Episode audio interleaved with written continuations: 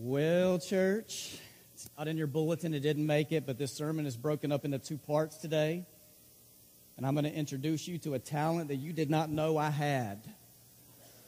People ask me quite a bit, Josh, is preaching the only gift you have? And some people don't ask that, all right?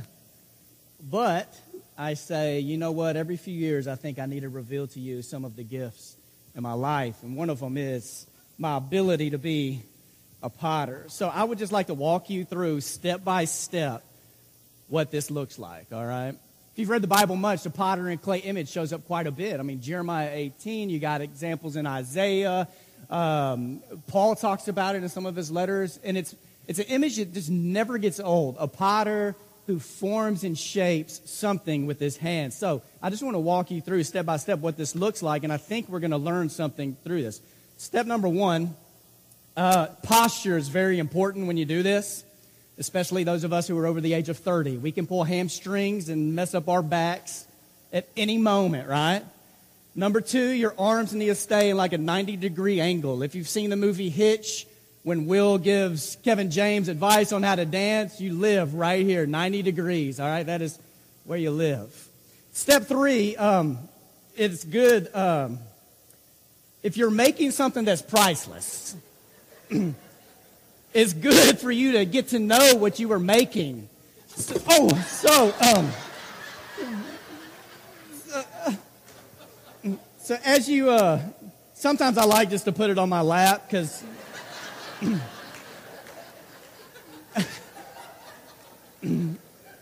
um, it's good for you to treat it like a championship trophy. So sometimes what I do when I do this in front of people is I take it off for a moment and I like to give a speech. First of all, I would like to thank God for giving me the gifts to do some of the things I do. Second of all, I want to thank my wife and my boys for the inspiration they give me in life. Thirdly, I would like to thank my 10th grade English teacher who said I would never amount to anything because because I talk too much, uh, or because um, that time when I uh, was trying to shoot a stapler in the ceiling in my English class uh, with a rubber band, but it went into a girl's forehead, and she she didn't think I was going to make it much. Now, fourthly, when you do this, it's good to have water nearby uh, because you need water. I mean, it, this will wear you out. Okay. Good to have some water to drink while you uh, why you do it? Okay. Oh, oh man. Okay. Now. All right. For anybody concerned about the floor, this stuff comes up. Okay. And um, if you no, I'm okay. If you can't tell, I don't really know what I'm doing. Okay. This is the first time I've ever even attempted this, if it doesn't look like that. okay, so we're in a series right now, and you can see on the screen called Sin Exposed. And here's the deal. Let me try to set this up, and I'm going to invite up somebody who knows what they're doing. Do you ever feel like you've made a mess out of your life? I could tell you the years where I could tell stories that came from specific years. 1997, 2010. And those are two years that come to mind when I felt like my life just crumbled or it was a mess. And I bet you could pinpoint certain years in your life where you feel like you made a mess out of your life too. Either because of sin you committed in your life or because of things other people have done to you that left you broken, cracked, or maybe looking something like something like this. Uh, a guy came to my office um, a few years ago, and he wanted to confess some of the sin in his life. And he said um, he was going through a 12 step program, which one of the steps is to confess your sin, like get serious about your sin. And he sat down in my office, and the first thing he said was, Well, let me begin at the age of 14 when I killed my first man. I'm sitting there thinking, Dude, if you killed your first man at the age of 14, what other confessions are coming, you know?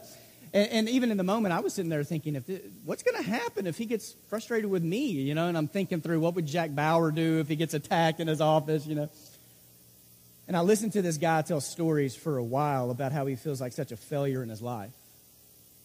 And I finally just stopped him and I said, Man, you know, here's what's so cool about God is it doesn't matter where you've been or what you've done. When we give our lives to Jesus and God looks at us through Jesus, our lives cannot be described with the word failure. Because we have a God who loves being in the business of repairing what has been broken. But if you have ever had anything repaired, anything on your body repaired, anything in your house repaired, a car repaired, if you've ever engaged in a process of repairing anything, it can be costly, right? Uh, there are times where things are broken in my house, and I'm like, well, I just, I hope it doesn't get out of control, but I don't want to know how much it costs to repair this, so I'm not going to do anything about it. I hear a weird sound in my car, and I'm like, I don't want to take it in because there is a cost of repair. So when I was growing up, I would hear men stand up in our church, and they almost every prayer they prayed, their prayer would end with, God, forgive us for our many sins. And you may pray that prayer, and it may be a prayer that works for you, but I started praying that prayer in my life, and I realized it wasn't doing much for me. Because 15 to 20 years ago, what I realized is I would often pray prayers, and even at night, I would, whatever prayer I was praying, it would end with, God, forgive me for my many sins. And then it was, for me, it became like this blanket prayer where I just want to make sure my sins were covered. I wasn't as interested about my sins being done away with. So, um, I decided not to pray the prayer, God forgive me for my many sins anymore. You may pray it, it may work for you. I just, in my life, I need to get really specific about the sin that I am fully aware of. And if there's sin I'm not aware of, I need God to reveal to me what it is in my life that's out of sync with who God is. Um, so in Jeremiah 18 is one of those places with a potter and a clay where a potter sits with the clay and it's God who tells Jeremiah, you go to a house, you go to the potter's house, and you see what they're doing. And, and, and as Jeremiah saw that scene, one thing he saw was anytime the clay was broken or it, did, it, it wasn't, it, it performed badly, the potter would take that same clay and would just continue to work it. And God says, This is the same thing I do with you. Aren't you glad we have a God who is hands on, not hands off? Uh, Eddie, how about you come up here for a moment? Um, I mean, dude, do you think there's a shot that you could do something with? That? Did I just make some good memories for you a minute ago? if I was in your class, what grade would I get after that? Rachel, Rachel Hickman. Rachel Hickman, yeah. Um, I would say you have some work to do, um, but it's not impossible. Well, we're gonna we're gonna see what you can do. Okay. Um, I'm gonna clean my hands in just a moment, but Eddie, we're glad you're here. Eddie is at uh, Harding Academy. Eddie does this all the time. He's to be up here for a little while as we sing some songs. And Eddie, one thing I've learned, even before watching you, I know you and I have done an event together. I've seen you doing this online and other places. Is for us to be like clay in the hands of God, it takes us being still. And I don't know about you, it's one of the hardest things in my life. But one thing God has pressed on me for three to four years is it is impossible for a surgeon to do surgery on a moving patient. And it's really hard for God to work on the hearts of people who aren't willing to be still. So we're going to sing a few songs while Eddie does some work up here. And uh, before we do that, I want to ask you to pray with me. There are times I lead you through a palms down or a palms up prayer time, and I, I don't want to lead it specifically through that this morning, but I invite you. There may be a moment this morning as we sing some songs that you put your palms, palms down. There may be moments where you put your palms, palms up. This needs to be an exercise for you. But as you sing some of these songs, you might find, you may find the Lord laying someone else on your heart, and we pray for them to be faithful in the hands of God as He attempts to shape and form and rework and restructure our hearts and our lives. So, can we bow our heads and close our eyes? As we pray this morning. God, we pray to the one who is not far off. You're not far away. You're not on vacation. You're not on another planet. The last thing Jesus told us in the Gospel of Matthew is that He is with us always. And God, at least for me, there are times in my life when I am aware of your abiding presence, and it's, it's the most exciting, thrilling thing in my life to know that the Creator of the world is right next to me, closer than our own skin, yet it's also one of the most frightening things to be in your hands because what if you begin to point out things that may be a little costly to be repaired? But this morning, our prayer through the power of your Holy Spirit in our lives is that you will have your way with us, reveal what you need to reveal, do what you need to do. I pray in the spirit of Psalm 82 today that you will not be silent, that you will not be still, but that you will, that you will just perform your mighty wonders in our hearts and in our lives. In the name of Jesus we pray, and the church said, Amen.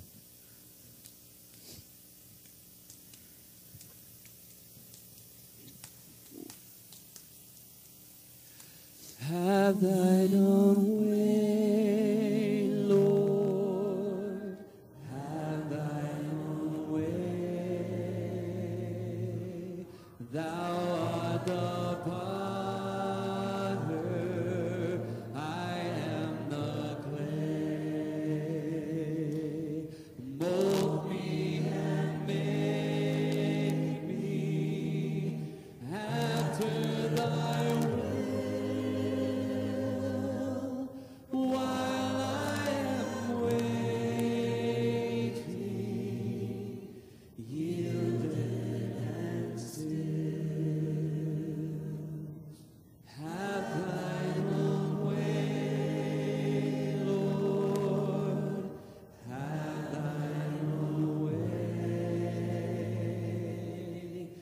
Search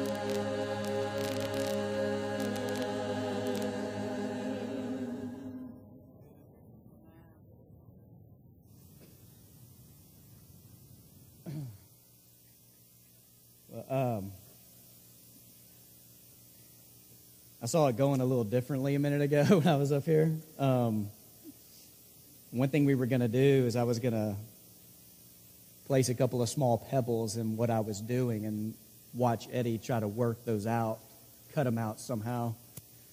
But I made such a mess out of it, I didn't get to do that. All right, because here's the deal. A lot of times when we talk about sin, uh, we talk about the biggies.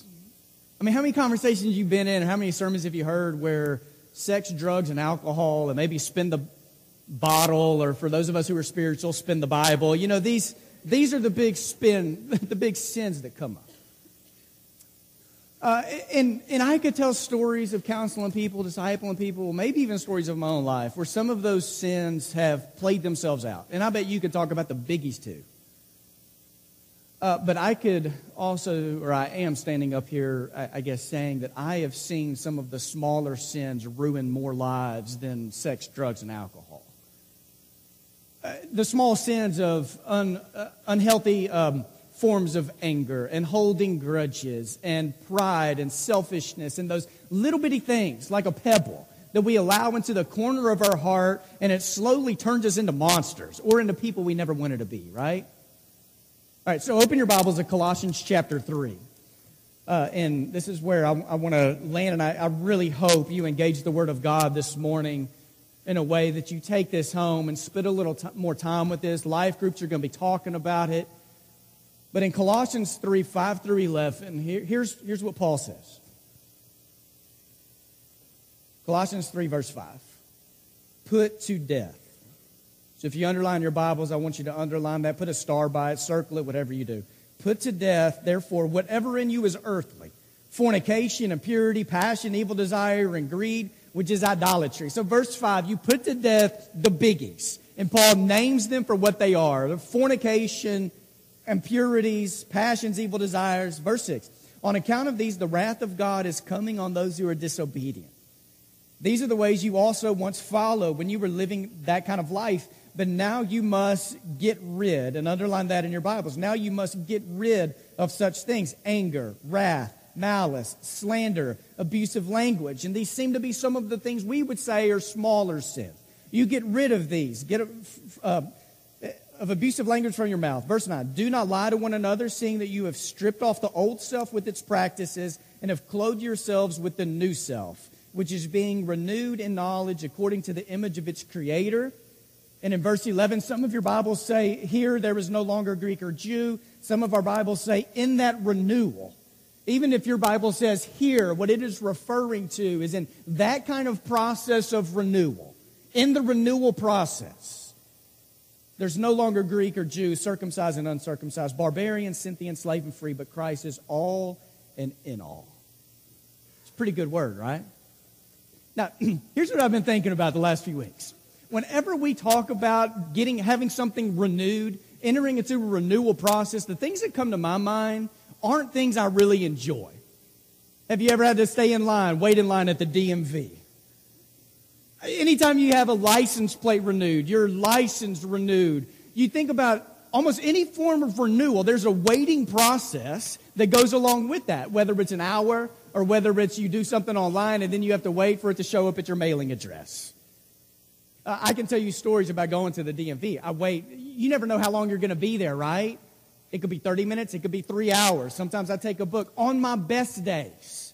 When I go to a place and I know I'm going to be there for a long time, on my best days, when I feel like I'm living a life, or in that day, I'm living a day in which I feel like I'm in sync with the Lord, at my best, I enter into those times where I know I'm going to be waiting for a while, and I'm asking God to teach me how to pray and I'm going in preparation for either I'm reading a book or I just want to pray over the room. I want to pray over people. I want to be fully alive to what the Spirit is doing. So even if I see somebody with their face buried in their hands and the look of stress, sometimes I'll quietly touch them on the shoulder or grab them in a hallway and just say, Man, I, I saw your face buried in your hands. I don't know what's going on in your life, and I don't need to. I just want you to know it looks like there's stress and tension in your life, and I would like to pray for God to work in your life and to send you peace. And sometimes people write me off, and sometimes people begin to engage in what it is uh, in their life that is broken. Those are on my best days, all right? Because many other days when I'm in line waiting for something to be renewed, I, on my worst days, I enter into, I, I judge people, I people watch. I'm that guy that's even looking the people to my left and my right saying, dude, man, they've got to come up with a new process for this, right? Like, we're here way too long. This is stressful. We have life to do. They need to find a new way to do this. Almost anything that has to be renewed, you have to wait at some point for it. A few years ago, I was speaking at uh, Lipscomb University, and they asked me to come in and to talk about sex, which is always fun, right? Talking about sex in front of a bunch of college students. And I stayed over and I did a Q&A with them that night. And I didn't know what kind of questions were going to come, and I could tell you later. I can't tell them now, okay? And afterwards, there was a line of college students who waited to talk to me one by one. And one girl stood over on the side and she sat in a chair and waited for everyone to leave. She waited well over an hour and a half. And this girl just sat there and she wept the entire time. And I sat down with her and she said she's 21 years old. She was 21 at the time. And she said all of her life she had never had a drink, had never been with a man. And two days before I got there, she had her first drink, which led to another, and she uh, became drunk and she lost her virginity all in the same night. And she was there just weeping in her hands. So if you're me, what do you say to her?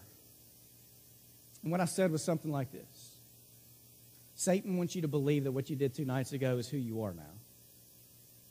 That this is who you are because you're going to probably date another guy because men are crazy out there in the world. And some dude one day may even say, Hey, but you did it with him. Why don't you do it with me? And, and Satan wants you to believe that this is your new reputation. But God wants you to know that what you did two nights ago was a mistake. But that his love for you hasn't changed his mercy flowing into your life hasn't changed.